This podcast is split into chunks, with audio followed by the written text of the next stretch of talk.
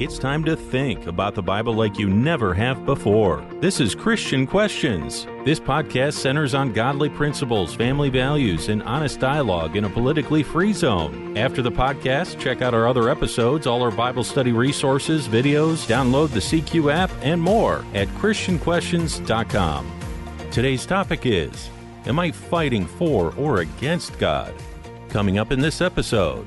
You would think that choosing to fight for God instead of against Him would be an easy and well defined decision to make. But what if it's not? What if we can easily fall into the trap of thinking we are fighting for Him when in fact we are standing against Him? How can we avoid this debacle? Now, here's Rick and Jonathan. Welcome, everyone. I'm Rick. I'm joined by Jonathan, my co host for over 20 years. It's great to be with you. Jonathan, what is our theme scripture for today's episode? 2 Timothy 2 22. Now flee from youthful lusts and pursue righteousness, faith, love, and peace with those who call on the Lord from a pure heart. As a Christian, we never want to be in a situation where we end up fighting against God, and yet we may end up in this position more often than we'd expect. To fight for God is to stand for His principles, His plan, and His purposes as outlined in Scripture. Now, this sounds simple, but it's really not. We find ourselves fighting against Him when we are misinformed or misguided, and we take a stand for something that is less than godly. Sometimes we mistakenly or purposefully misrepresent God's word or focus on motivation that is less than spiritually pure. It's easy to look at our thoughts and preferences and interpret them as, quote, God's will, unquote, for us, and then pursue them with confidence. So, how do we know if we're really on God's side or someone else's side in these circumstances? So, so Jonathan, there's a lot to cover here. It's a fight. Are we fighting for God or are we fighting against God? As we look at what it means to fight against God, we will only focus on those who, by all accounts, should be fighting for God. We want to learn what went wrong and how to recognize the symptoms and what we can do to avoid these senseless battles. We will begin with the obvious case of Jonah, a prophet of God who absolutely knew better. All right, so we're going to get into the story of, of Jonah, just overview and look at what happened. How did he stand for God? How did he fight against God? And Jonathan, really, the bottom line here as we get started is living a life for godly principles. That's what this is. That's what our fight is really for. And it really comes down to what we say and it comes down to how we live. So let's look at that. Let's apply that. Sometimes fighting against God is painfully obvious.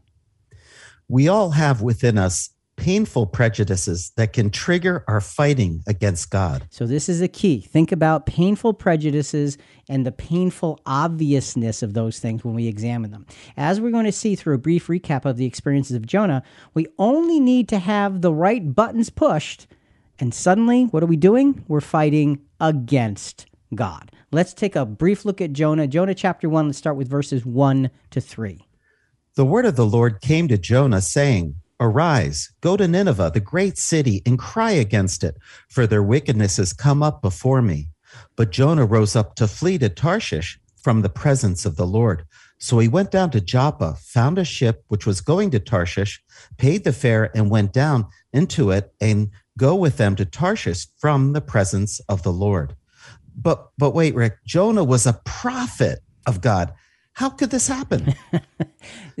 he was. He was a prophet of God. He was not only a prophet, he's given a specific command by God go to Nineveh and tell them their destruction is looming unless they repent.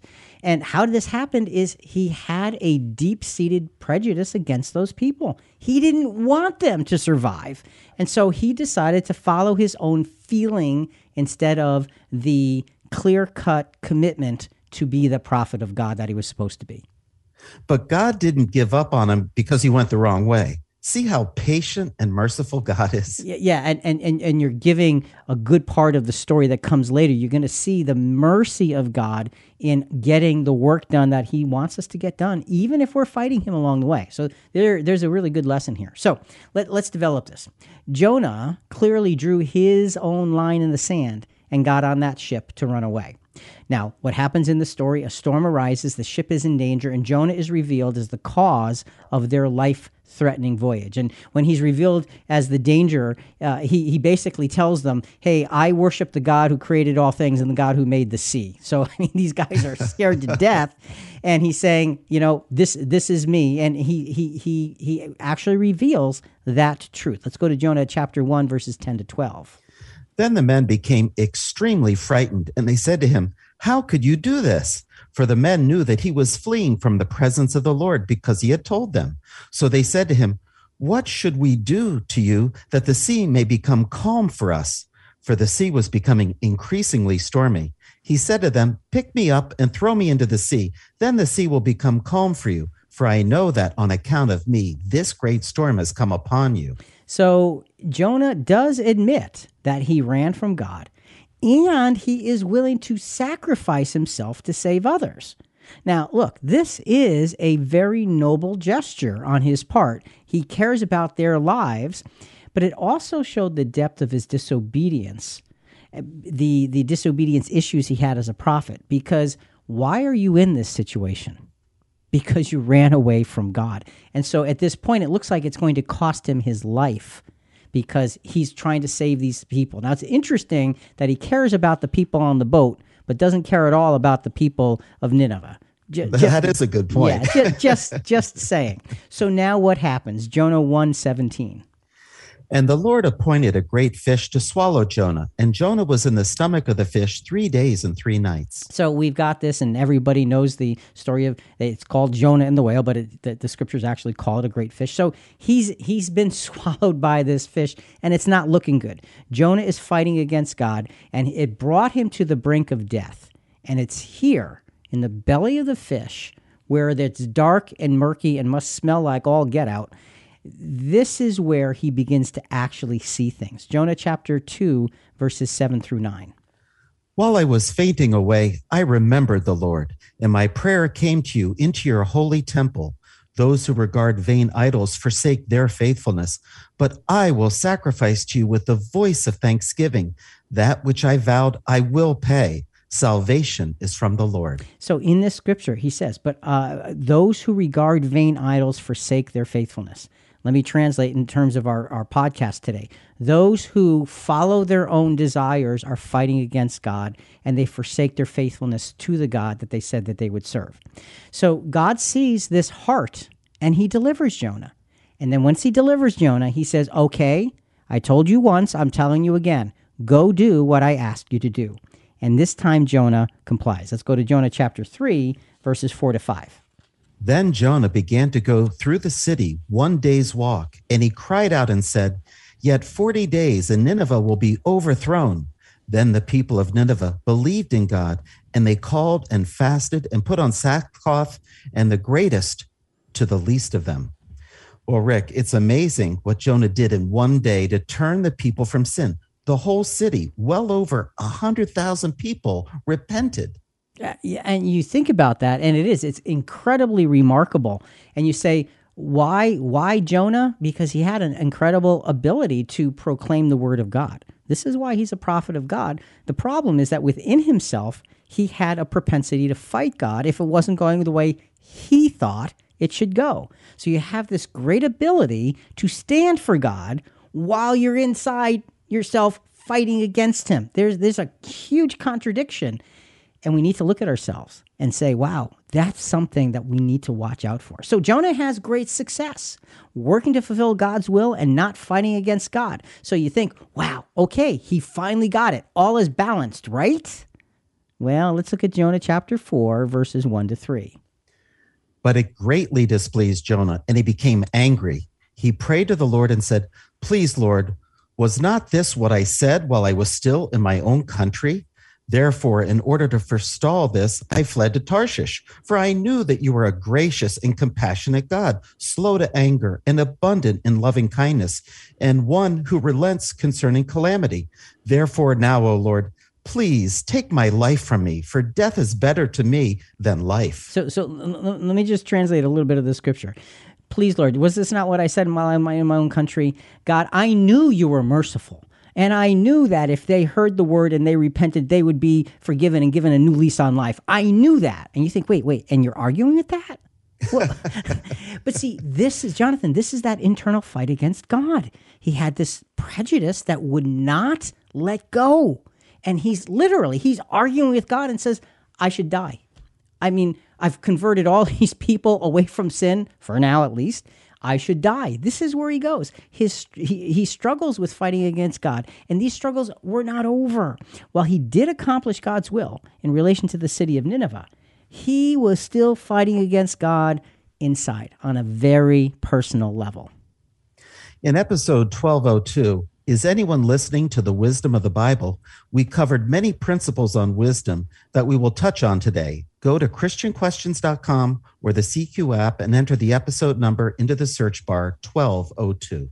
Yeah, and, and wisdom plays a huge part in understanding the fight for or against God because things that often look like they may be good, we're going to get into this later on in the podcast, end up not being so. And we need that spiritual wisdom to help us discern those things and move forward. But right now, we need to wrap up uh, the, the, the brief look at the life of Jonah. And, and what it comes down to, Jonathan, is we need to learn from the good that Jonah accomplished. He did good work. And we also need to learn from the struggle that he continued with. Both of those things are our lessons. That's what it's there for, to teach us. So let's look in terms of putting this in perspective into Hebrews chapter 13, verses 20 and 21. Now the God of peace, who brought up from the dead the great shepherd of the sheep through the blood of the eternal covenant, even Jesus our Lord, equip you in every good thing to do his will, working in us that which is pleasing in his sight, through Jesus Christ, to whom be the glory forever and ever. Amen if you want to fight for God, this scripture talks to us about the God of peace, first of all, and then us being equipped from the inside to be able to fight actually for Him instead of following our own thoughts and emotions and all of that. We need to be equipped through Christ. The blood of Jesus gives us the ability to be transformed from the inside out. It is through his sacrifice that we can be truly equipped to fight God's battle in God's way. Well, what about me? Could I be a Jonah?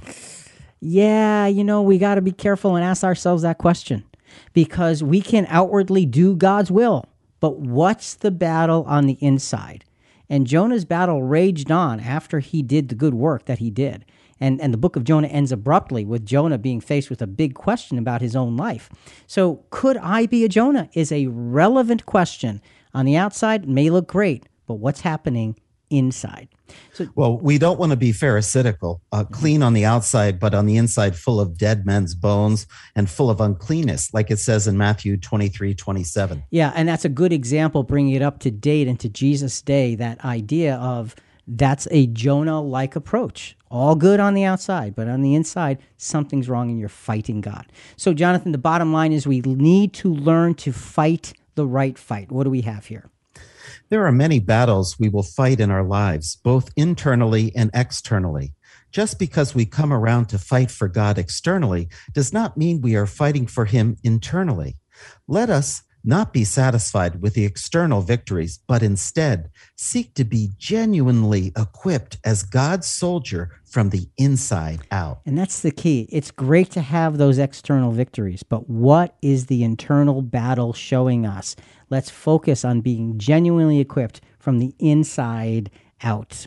So, seeing the experience of Jonah can be unsettling and make you wonder how much you fight against God on the inside. Jonah is a sobering example of personal battles with God. can we have community based battles with God as well? That's an interesting question. Community based battles. Fighting against God is not limited to what goes on between our own ears. The whole aspect of agreeing with others who should know better but end up fighting against God is another eye opener. This is another example of how careful we have to be regarding how we handle the input that we receive.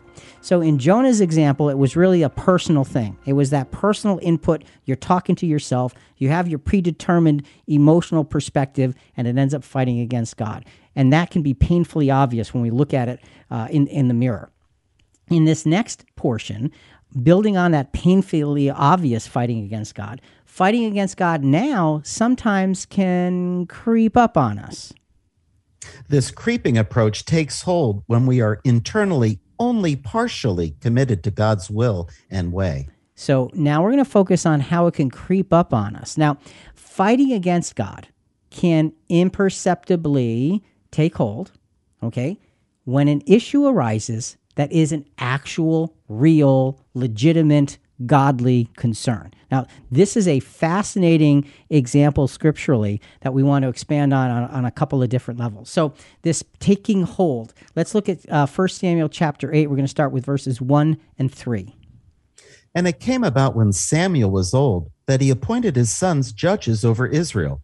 His sons, however, did not walk in his ways, but turned aside after dishonest gain and took bribes and perverted justice. Well, Israel didn't stumble into wanting a king. They were set on having one, and they saw this as their opportunity. Yeah, and we're going to see that unfold as this story develops. But here's the point uh, Samuel's sons are not walking in just and godly ways. So you've got a, a, a legitimate concern arising here. But we're focusing on the fighting against God principle. So, fighting against God once you you have that imperceptible taking hold, it begins to reveal itself when we take this legitimate concern and we use this legitimate concern as an excuse to follow a path that suits us and helps us, uh, you know, feel comfortable, get what we want, make things good for me. Let's look at 1 Samuel chapter 8, verses 4 and 5. Then all the elders of Israel gathered together and came to Samuel at Ramah, and they said to him, Behold, you have grown old, and your sons do not walk in your ways. Well, let me pause here, Rick. This is a good point. The sons of Samuel were evil. No wonder they wanted a change. This is a matter of principle. It is. It's a matter of absolute, positive, clear principle. Your sons, Samuel, are not following God's ways. We're taking issue with that. That sounds awesome. Now let's finish the scripture, though. Now appoint a king for us to judge us like all the nations. Say what? So, so think, think, think about this for a second. Because Samuel's sons were corrupt, they were the corrupt representatives of God, of a God sanctioned system, no less. The people used that as an excuse to replace the system, not the people. Legitimate problem, wrong solution. What does that mean? Can we reframe a legitimate problem for our own purposes? It's exactly what it means. And and Israel shows us don't try this at home, but Israel shows you how to do that. You take that legitimate concern and then you build on something and you come up with a different answer that wasn't godly I- intentioned. Well, we latch on to a principle and we want to get what we want. That's human nature, but it's not spiritual godliness. And that's the point. And that was the problem that Israel had. And, and that's the problem that God would discuss with Samuel. This was a huge problem. And this, this, this fighting against God came from taking a legitimate concern and creating a solution that was not legitimate. So, fighting against God results in displeasing God because it's a rejection of God's sovereignty. Let's go to 1 Samuel chapter 8. Let's go to verses 6 to 7 and then verse 9. But the thing was displeasing in the sight of Samuel when they said, Give us a king to judge us. And Samuel prayed to the Lord. And the Lord said to Samuel, Listen to the voice of the people in regard to all that they say to you, for they have not rejected you, but they have rejected me for being king over them. Now then, listen to their voice. However, you shall solemnly warn them and tell them of the procedure of the king who will reign over them. So God knew the people were fighting against him. So what did God do? Did he strike them down? No. God let them fight. And he didn't interfere with their free will. And that's a really important point. And, you know, when we look at this example, the people really did have an agenda. And we want to look at this example and say, okay, but what if you don't have an agenda but end up getting stuck with an agenda? In other words, you don't have a, a, a, a, visible agenda, but you take that legitimate principle and you say, huh, this could be an opportunity to really kind of do it my way, and I can stand on righteousness. Because that's what they were doing. And it, it was all wrong, and it ended up helping them to fight against God, their deliverer. So God can use our fighting against him as a harsh object lesson for us, and that's what he did with Israel. Samuel gives the people grave warnings about what having a king is going to bring. And we're going to highlight just a few of those warnings. And as we do that, notice the underlining theme of how this fight against God is actually replacing God with a human king. And Jonathan, these first verses are really powerful. First Samuel chapter 8, let's go to verse uh, 12 to start with.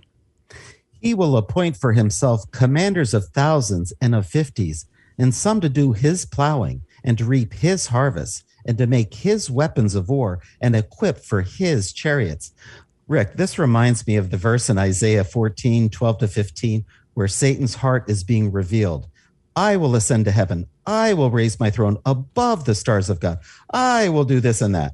Well, there are five I's stated there. And in First Samuel, uh, the verses we read, there are many times the word his or himself are there and were used to describe what the king will do to the Israelites. Yeah, there's actually five himselfs or his in that verse as well. and, and it, it, it, it's a very strong comparison because it's taking God out of the picture and putting something else into the picture. This is classic fighting against God. So Samuel, God tells Samuel, this is what's going to happen, and this is how I want you to warn the people.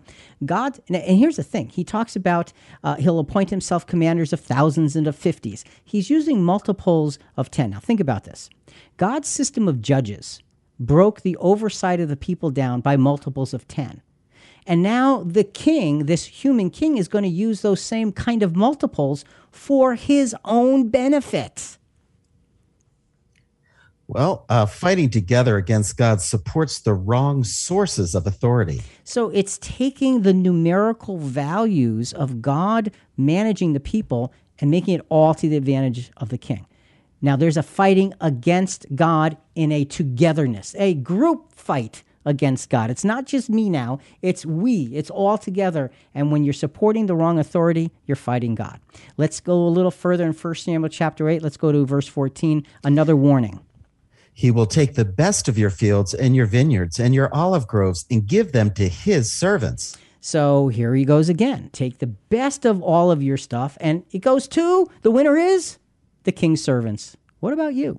Weren't you the one who developed it? The fields were originally divided among the tribes.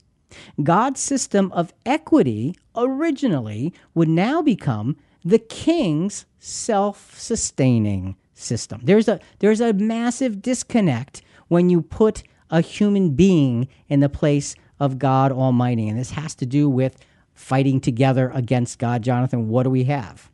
While fighting together against God feeds the best results to those who are in support of human authority rulers and leaves God completely out of the picture. It's a matter of who we're choosing to serve and who we're choosing to follow. And in Israel's case, they were choosing to follow human ego, human propensity, human greed, all of that humanity, and leave the equity that God gave them completely out of the picture.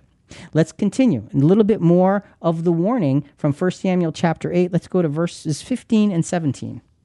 He will take a tenth of your seed and of your vineyards and give to his officers and to his servants. He will take the tenth of your flocks, and you yourselves will become his servants. So, so, so get this. You've got this tenth of your seed and, and, and a tenth of your flocks. That's just like the tithing. Remember the tithing that God put in place? So, on top of the best of the fields and vineyards going to the king, God's system of tithing is now corrupted to support, because it used to support the priesthood. It was for this because they didn't have an inheritance in the land. Now suddenly it's to support the king and his servants. So you take the priesthood and it's like, wait, where did they just don't matter so much anymore? Why? Because you have a king. And the king is everything. The king is glorious. The king has splendor. The king has power. The king other other countries look and say, "Wow, look at your king. Look at all he has."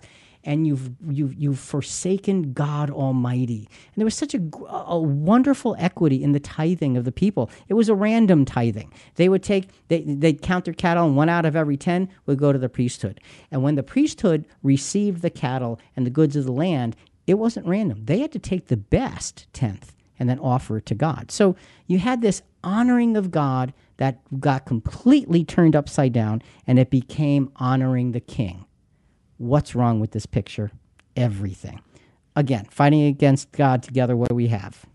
Fighting together against God and supporting human authority undermines all of what God put in place to support us as his people. Israel wanted to be like everyone else. How about us? Is our Christianity and the group that we're in in an environment that says we don't want to be that different. Hmm. If we are, we are fighting against God because Christianity, by definition, means we must be different. Yeah, and remember, Israel said, We want to be like other nations. We want to have a king. We don't want, you nailed it. We don't want to be that different. If we don't want to be that different, we don't want to be that Christian. Let's get it straight, and you're fighting against God. Let's go back to 1 Samuel 8 uh, and, and the results now of this fighting against God and, and what God warns the people is going to happen, verses 18 through 20. Then you will cry out in that day because of your king, whom you have chosen yourself. But the Lord will not answer you in that day. Nevertheless, the people refused to listen to the voice of Samuel, and they said, No, but there shall be a king over us, that we also may be like all the nations, that our king may judge us and go before us and fight our battles. Go before us and fight our battles. Really? As if God hadn't done that already? Hello, is anybody home? We have to be careful. We can look at that and say, Wow, they're really off. What about me? What about where I am? What about the group that I'm a part of? Am I going down this same road? See, God's promise to hear and help his chosen people would be silenced as they put their true heavenly king aside in favor of a sinful man. And Jonathan, what does that mean? Fighting together against God takes us out of his grace and favor. Hey, if we're in a congregation and we want to be like the rest of the world and we draw people in with all those worldly kinds of things to make it seem acceptable, we're taking ourselves out of earshot with God. That's a sad thing. It is. It's a sad thing, and it's done in the name of Christ, just like they're doing it in the name of, of being God's chosen people. And it's a very hypocritical way to go. That's really what it boils down to. So we look at this this account and we say, wow, there's a lot of fighting against God, and it's as a nation, as a group. So just because it's not just you doesn't mean you're not getting in that fight against Him. Our together actions always need to be under the highest principles of godly righteousness Period. End of statement. Hebrews 13, 15 to 17. Through him, then, let us continually offer up sacrifice of praise to God, that is, the fruit of lips that give thanks to his name. And do not neglect doing good and sharing, for with such sacrifices, God is pleased. Obey your leaders and submit to them, for they keep watch over your souls as those who will give an account. Let them do this with joy and not with grief, for this would be unprofitable for you. Well, wait a minute, Rick. What about the leader from the worldly church? Submit to him? Really? Well, it does say obey your leaders, but we have to remember what leaders we're talking about. In our theme scripture, it talks about um, flee youthful lusts and, and pursue righteousness, faith, love, and peace. With whom? With those who call on the Lord from a pure heart. Those are the leaders that this is talking about obeying and submitting to because they're godly. They're not helping us fight him, they're helping us to stand for him instead. What about the elders of the people? They were not uh, appreciative, uh, appropriate leaders. Samuel was. Right. They chose to override Samuel, so they chose their own leadership, a king, and threw the prophet of God away. They did. And the, when you throw the prophet of look, there's never a good ending when the, the representative of God gets shunned. And you saw how Israel fell into all kinds of difficulty and sin there. So, this is a lesson for us. It was a group decision, it was a group thinking that brought them away from God. How is our group thinking working? How do we learn to fight the right fight here? It has been said that there is safety in numbers, and that can be true. However, there can also be the temptation to compromise in numbers. This can easily be fed by those numbers being willing to meet and settle at the lowest common denominator. To fight for God is to find the highest and most biblically sound common point and together strive towards it. So we're either settling to the lowest common denominator as a group or we are collectively striving for the highest biblically sound principles. Which way are we going will determine whether we're fighting for or against our Heavenly Father. So, the nation of Israel can be a powerful reminder of how easy it is to fall into the complacency of being just like everyone else. Does fighting against God ever happen when we don't want it to? Can we fight God by accident? Good question. Because we're imperfect human beings, a lot of things can happen to us that we do not intend we can inadvertently fight against God, and it can happen right when we think we're standing for Him. We can either be depressed by this or we can take it as a spiritual call to action. So let's be responsible for what we are given to know. So, Jonathan, as we embark on this third segment, you know, the, the bottom line here is our hearts, yeah, they are generally in the right place. But because we live in sinful bodies with sinful desires, we have a lot of checking up to do to make sure that that heart, which may be in the right place, is actually going in the actual right direction. Fighting against God can be subtle and very unintentional. So we started out in the first segment, fighting against God can be painfully obvious. Then the last segment, fighting against God can creep up on us. And now fighting against God can be subtle and very unintentional. Fighting against God will always, at some point, manifest itself in an inflated view of someone or something that challenges the sanctity of God, His Word, or His Son, Jesus.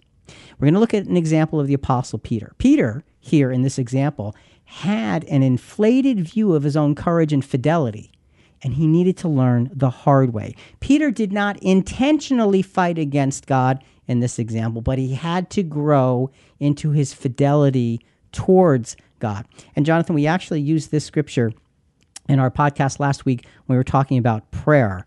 Uh, and we want to expand on it a, a little bit further. So we're going to look at Luke 22, verses 28 to 34. These are the words of Jesus the night before his crucifixion. You are those who have stood by me in my trials, and just as my Father has granted me a kingdom, I grant you that you may eat and drink at my table in my kingdom, and you will sit on thrones, judging the twelve tribes of Israel.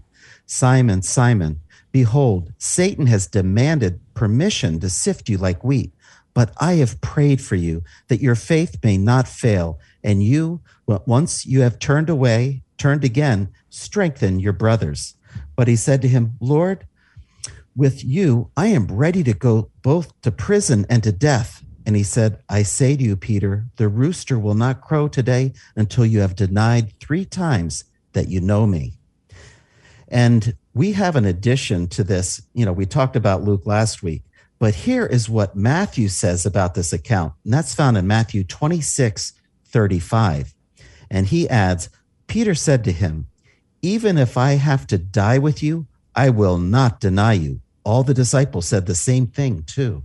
So you have Jesus being very specific and talking to them about scattering. And Peter says, Oh, no, no, not me. And Jesus, uh, Jesus says, Oh, yes, you. And he's very specific. And after Jesus is specific that he's going to deny him three times, Peter says, Nope, nope, I'm sorry, not going to do it. I'm not going to do it. Even if I have to die with you, I will not, not deny you. So he's, he's determined that he's going to stand by the Lord. Well, Rick, Peter's heartfelt conviction that he would never leave. Is, that wrong? You know, it, it's not wrong, but here's the problem. The The problem was it was Peter's gut, it was his emotion that was speaking. He didn't have the courage yet in his life to actually stand when he needed to.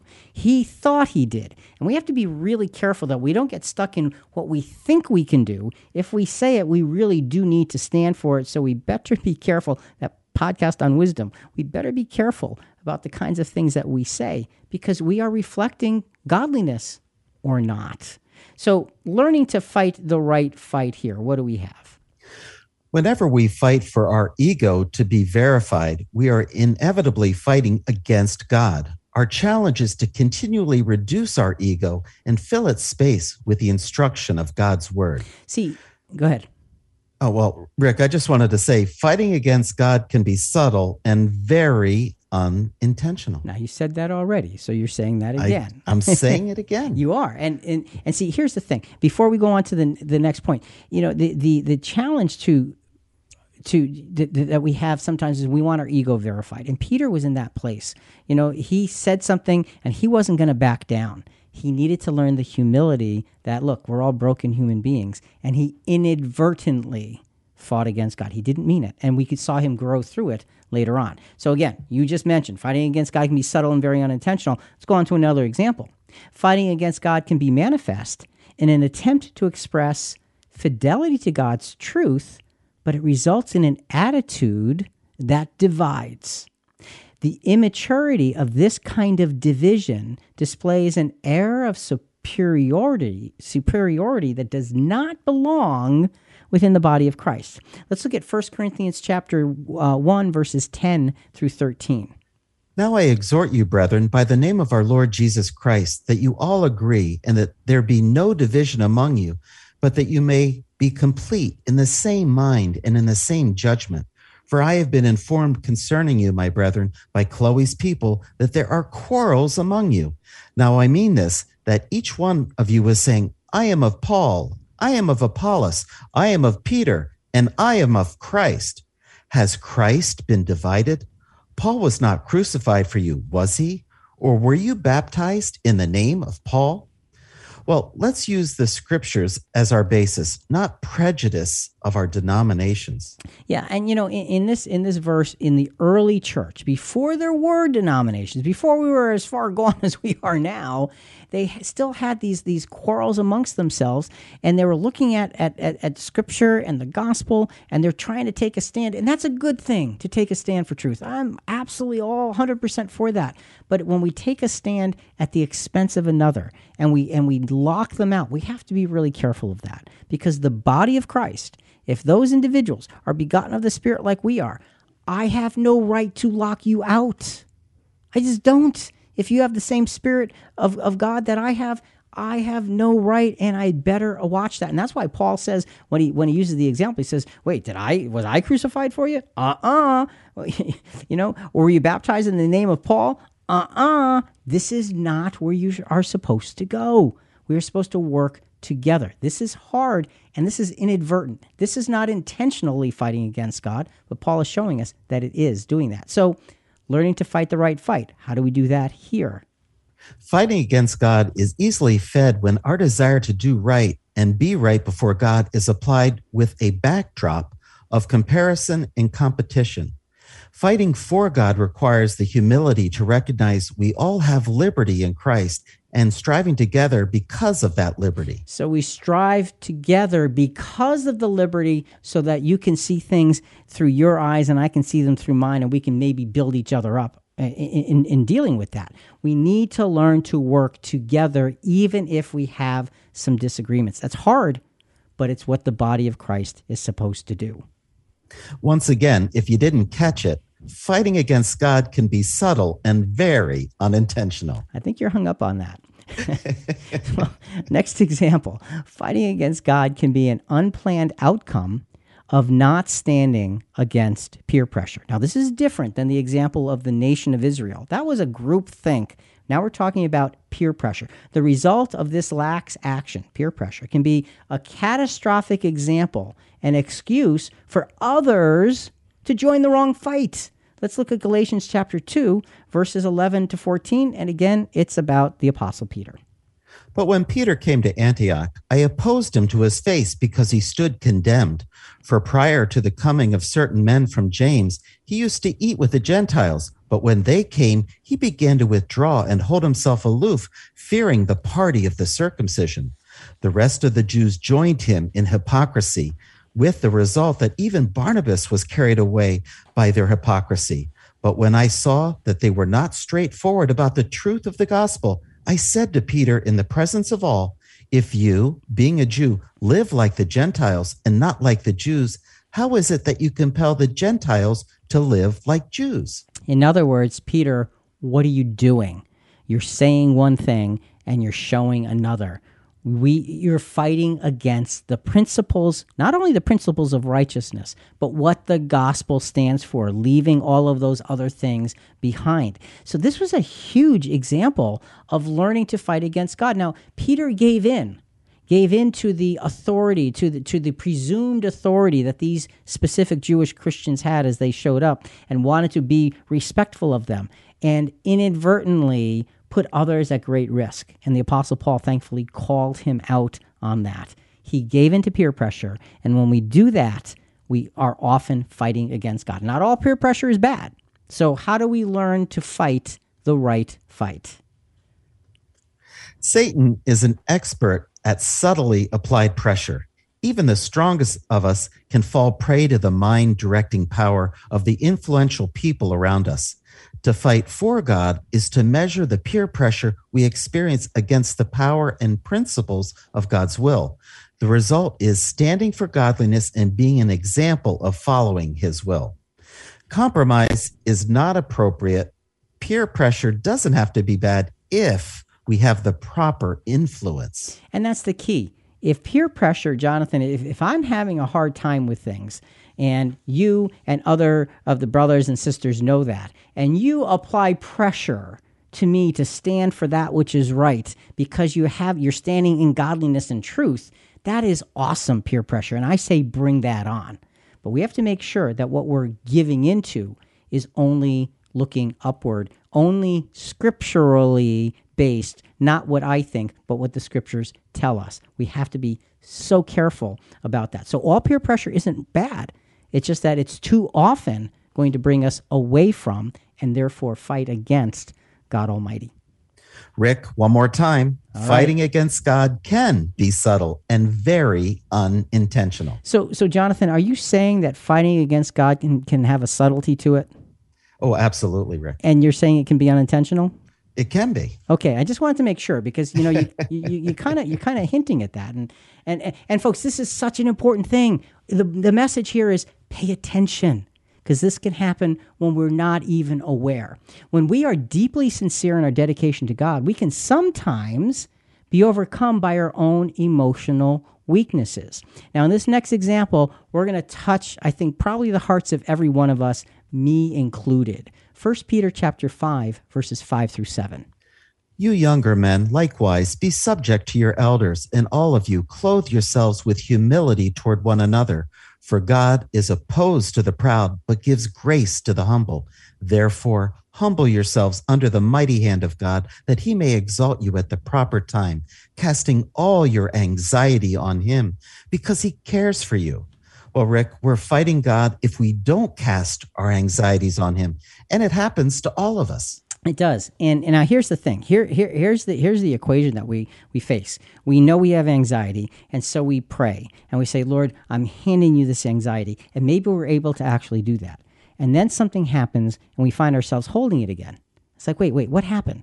And and so, Lord, okay, I I I I know that I'm supposed to give this to you, and you'll take care of me. And we and we go through this very difficult process, and this is a very human process.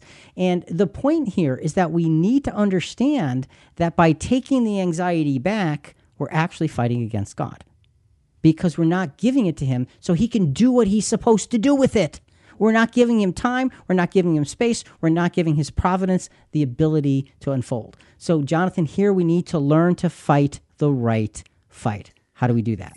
Fighting against God can be as simple as an inconsistent humility that causes us to take back the cares that we gave to our Father. In this case, fighting for God is fighting to deliver, redeliver, and deliver once more our cares, knowing that they belong with our Father. They do belong with our Father, and sometimes we have to deliver them again and again and again and again and again because we're just so anxiety ridden. That's okay. Just keep focusing on giving the cares to the Father. Because otherwise, if we take them back and we mull on them and we brood over them, you know what we're doing? We're fighting against the Father. That's what we're doing. We don't want to go down that road. So, fighting against God can happen in so many ways and for so many reasons. It all just means that we need to stay alert. With all the ways we can end up fighting against God, how about some ways to simply fight for God? Ah, now you're talking. when, you think about it, one of the best ways to avoid fighting against God is to be thoroughly immersed in fighting for Him. There are many scriptures that tell us not only how to do this, but also how to pre- be prepared to do this. But for now, we're going to focus on one specific chapter. And it's hard to just pick one chapter to focus on how do you fight for God. But, Jonathan, we're going to be looking at a chapter that I think is very, very special and very significant, especially in the life of the Apostle Paul. Tell us a little bit about this chapter. Well, the Apostle Paul's final letter before he was put to death was to his beloved spiritual son, Timothy. In this letter, he is instructing Timothy how to stand for Christ as an example for the flock. We drop in on some verses from chapter 2 as Paul is pouring out ways to stand and fight for God. So, this is his final words of wisdom, if you will, to his spiritual son, Timothy and it's all about learning to fight the right fight. So, Jonathan, let's get started. We're going to be, look at uh, Second Timothy chapter two, uh, learning to fight the right fight. Where are we starting? Be cautious to pass on the responsibility of the gospel to those who are proven faithful to the gospel.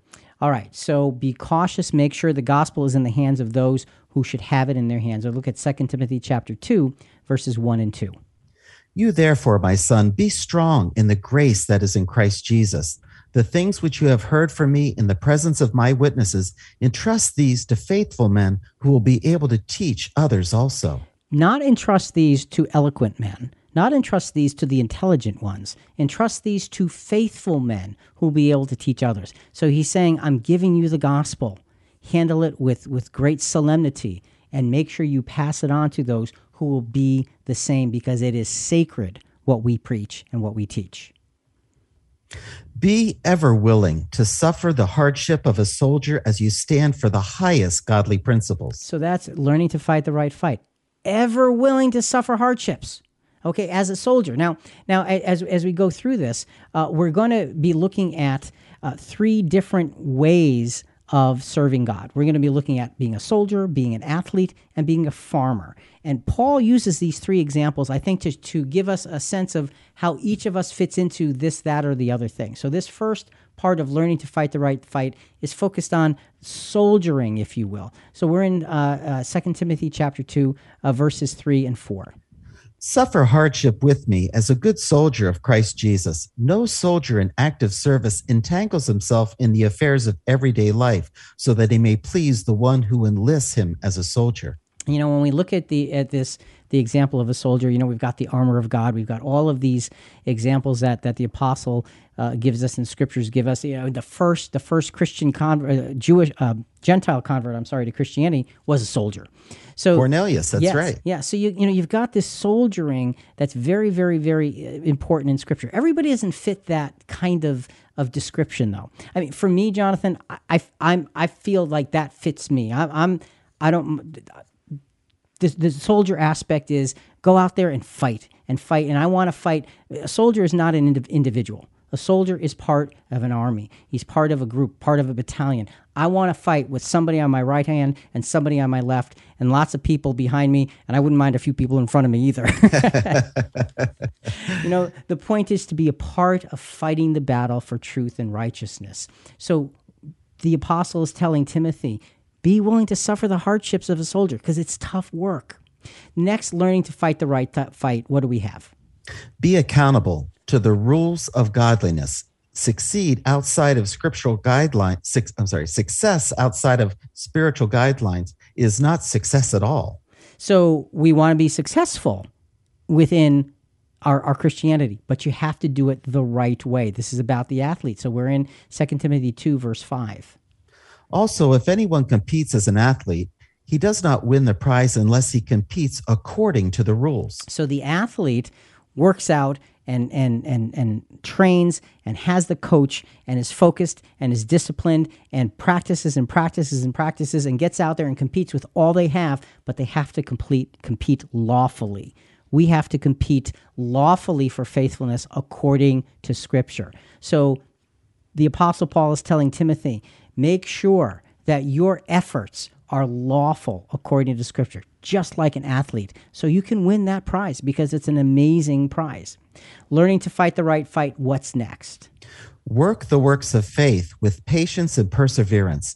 Living a life driven by God needs to be cultivated and patiently developed over time. And this, of course, is the example of the farmer. So we're in 2 Timothy chapter 2, verse 6. The hardworking farmer ought to be the first to receive his share of the crops. So you've got this hardworking farmer, and he sows the seed, and he develops the seed, and it's night and day, and night and day, and it's and it's sometimes thankless work, and you're working from sun sun up to sundown, and nobody knows all the work that you're doing. All people know is that there's fruit at the end of the at, at the end of the road, but all of the work is an amazing accomplishment. Well, Rick, where do you see me fitting in? Soldier, athlete, farmer? I couldn't figure it out. well, I, I, don't know. I, I, I see you, Jonathan, more fitting in in the athlete type perspective because you know, for as long as I've known you, you've always wanted to make sure that you do it exactly God's way, and you have that that fierceness of just putting your all into it. And I and I see that athletic approach to your your Christianity. So uh, that's kind of where I see you. But you know, I don't want to to lessen those who are farmer like, because the work of cultivating little bit by little bit, time after time, with such patience and such perseverance over that long season cannot be underestimated. And I think probably most of us fit into that category. And that's a beautiful thing. And that's why the Apostle Paul brings it here. And he tells Timothy, be patient like a farmer, work with patience, work with perseverance be driven to grow the spiritual fruit that is necessary. So now, as we go further, we're going to jump down a few verses. We're in 2 Timothy chapter 2 now, still, but now it's going to overall look at verses 15 to 26. We're going to start with 15 to 18, learning to fight the right fight. What's next? Hold the word of truth as sacred while simultaneously avoiding worldly words and chatter. So we've so far we've talked about being cautious, be willing to suffer, be accountable, work the works of faith. Now hold the words of truth, words of truth as sacred. First Timothy, Second Timothy, chapter two, verses fifteen to eighteen. Be diligent to present yourselves approved to God as a workman who does not need to be ashamed, accurately handling the word of truth, but avoid worldly and empty chatter, for it will lead to further ungodliness, and their talk will spread like gangrene. Among them are Hymenaeus and Philetus, men who have gone astray from the truth, saying that the resurrection has already taken place, and they upset the faith of some. So you have this be diligent to present yourself approved to God as a workman, rightly dividing the word of truth. And I don't think it's any accident this comes after being a farmer you know, the patience and the diligence and the perseverance it takes to rightly divide the word of truth. And then he says, avoid ungodly chatter because the word of truth is sacred, not a lot of noise. It's sacred. And he said, those ungodly words spread like gangrene. And Jonathan, gangrene is a sign of dying and death. Yes, stay, you stay far away from those things. So you've learned to fight the right fight by holding the word of truth as a sacred thing in your hands and studying it so you know it so you can better follow it. Next point of learning to fight the right fight, what do we have? Stand for God in purity, and the Lord will recognize you as one of His. So not only do we have to hold the word of truth as sacred, we now stand for God in purity and he will recognize you. This is powerful. This is 2 Timothy chapter 2 verse uh, verse 19. Nevertheless, the firm foundation of God stands, having this seal The Lord knows those who are his, and everyone whose name names the name of the Lord is to abstain from wickedness. The Lord knows those who are his. How do you become one of his? You be cautious to pass on the responsibility of the gospel. You be ever willing to suffer the hardships of a soldier. You be accountable to the rules of godliness. You work the works of faith with patience. You hold the word of, word of truth as sacred. You stand for God in purity. These are ways that we stand for God and don't fight against Him. And the beautiful thing, Jonathan, is He knows who we are if this is how we're working our lives. Doesn't mean we have to be perfect. It just means we have to be putting the effort in on that regular, everyday basis. What a powerful promise it is. The Lord knows those who are His. And when He knows you, He protects you, He loves you, He guides you, He gives you what you need. Learning to fight the right fight, another one. What do we have? Be a sanctified vessel of honor. Be deliberately cleansing yourselves from the works of dishonor.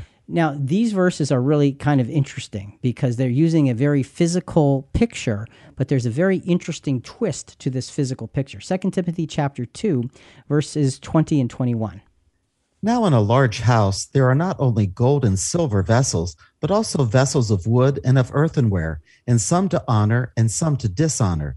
Therefore, if anyone cleanses himself from these things, he will be a vessel for honor, sanctified, useful to the master, prepared for every good work. So you have vessels in the house. Everybody's got their pots and their pans and their and, and their vases and all of these kinds of things. And you've got vessels of gold and silver. Those are the good ones. And you've got vessels of wood and earthenware. Those are the average ones. Those are the earthly ones. The beautiful thing in the picture is the apostle Paul is saying, cleanse yourselves and you can become maybe you were a vessel of earthenware but you can become a vessel of gold by working by following by answering the call by letting god's spirit work within you by rising up to these things by fighting against the flesh and standing for god in all of these things. And remember the apostle paul is telling timothy this is it. This is the last thing you're going to hear from me. These are the important things that he's leaving timothy with as he's about to end his earthly walk. Be sanctified, be a sanctified vessel of honor d- by deliberately cleansing yourself, and God takes care of the rest. And yet, there's a little bit more. Learning to fight the right fight, what's next? Grow up to adulthood and be joined to those who are and have a pure heart. So, grow up. That's what he's telling Timothy now, because Timothy is a relatively young man. And it's interesting that the Apostle Paul's final writing of his life, this incredible life of service, is to a very young Christian man who he sees such great potential for faithfulness in. And he says to him, Grow up and be joined to those who are pure. In other words, be part of those who have come above earthly thinking. This is our theme scripture. We're in 2 Timothy uh, chapter 2, verse 22. Now flee from youthful lusts and pursue righteousness, faith, love, and peace with those who call on the Lord from a pure heart. Who call on the Lord from a pure heart. You have to pursue these things. This is how you fight for God. If you're in constant pursuit, you may fall here and there, but your life is showing that you're fighting for Him, not against Him. The phrase flee youthful lusts makes me think about running away from things in the past that were inappropriate and worldly. Idols can be many things. Yeah, and, and, you know, an idol is something that you want to be loyal to. It doesn't have to be a thing. It can be a person. It can be yourself. It can be a hobby. It can be a job. It can be a family. It can be all kinds of different things. But it's something that you want to be loyal to. When it says flee youthful lusts, it's flee those things that you want to be loyal to that take you away from the Father. And that's what he's telling Timothy. This is how we learn to not fight against God, but in fact, fight for him. One final example that we're going to be looking at from this chapter uh, of uh, 2 Timothy chapter 2, we're going to be looking at verses uh, 23 to 26, learning to fight the right fight. What's going to come here? Be an example of Christian maturity in your patient, wise, and gentle approach to disagreements so as to afford those in error a pathway back to righteousness. And there's a lot of wisdom in these verses. Go ahead. But refuse foolish and ignorant speculations, knowing that they produce quarrels. The Lord's bondservant must not be quarrelsome, but be kind to all, able to teach, patient when wronged, with gentleness correcting those who are in opposition if perhaps God may grant them repentance leading to the knowledge of the truth, and they may come to their senses and escape from the snare of the devil, having been held captive by him to do his will. So, Paul is encouraging Timothy to be an example. He's saying, lead the brotherhood to Christ, even if they're going astray, show them the way. Yeah, show them the way, live the way, so they can not only hear you say it, but they can watch you do it with gentleness, correcting those who are in opposition, so you can bring them up, so you can help them. This is fighting for God. So the Apostle Paul is leaving Timothy with an incredible uh, group of, of admonitions that help him to stand for that which is right always. And we can take these and apply them to ourselves. The final bottom line is that God is working in us, and we therefore need to work His will. Philippians 2 12 to 13. Work out your salvation with fear and trembling, for it is God who is at work in you, both to will and to work for his good pleasure. So, folks, it really comes down to this we have choices. We're broken and we're sinful, but we still have choices. We naturally are wired to fight against God. However, the good news is that if we apply ourselves and we take God's Spirit and we take the scriptures and the examples of those around us who are truly spiritual and we apply them, we can learn to change that. We can change the tide. We can change our destiny by standing for that which is higher, not lower. And when we're in a group, let's make sure that group is reaching up toward God through scriptural principle, not down to the lowest common denominator. Let's look at ourselves. Let's look at the, the people we associate with. Let's look at our flaws and say, everything, I want everything in my life to stand for God and not fight against Him. Think about it. Folks, listen, we really do want to hear from you. Give us your feedback or send us your questions on this episode or other episodes at ChristianQuestions.com. Also, a big part of spreading the word about our podcast is subscribing to Christian Questions in your favorite podcast channel, such as Apple Podcast or Spotify or Podbean or iHeartRadio, Google Podcast, wherever you get your podcast. Please rate us and review us. We'd greatly appreciate it. Coming up next week, how can I rejoice in trial? We have an incredible example of a scriptural individual rejoicing in great trial. Talk to you then.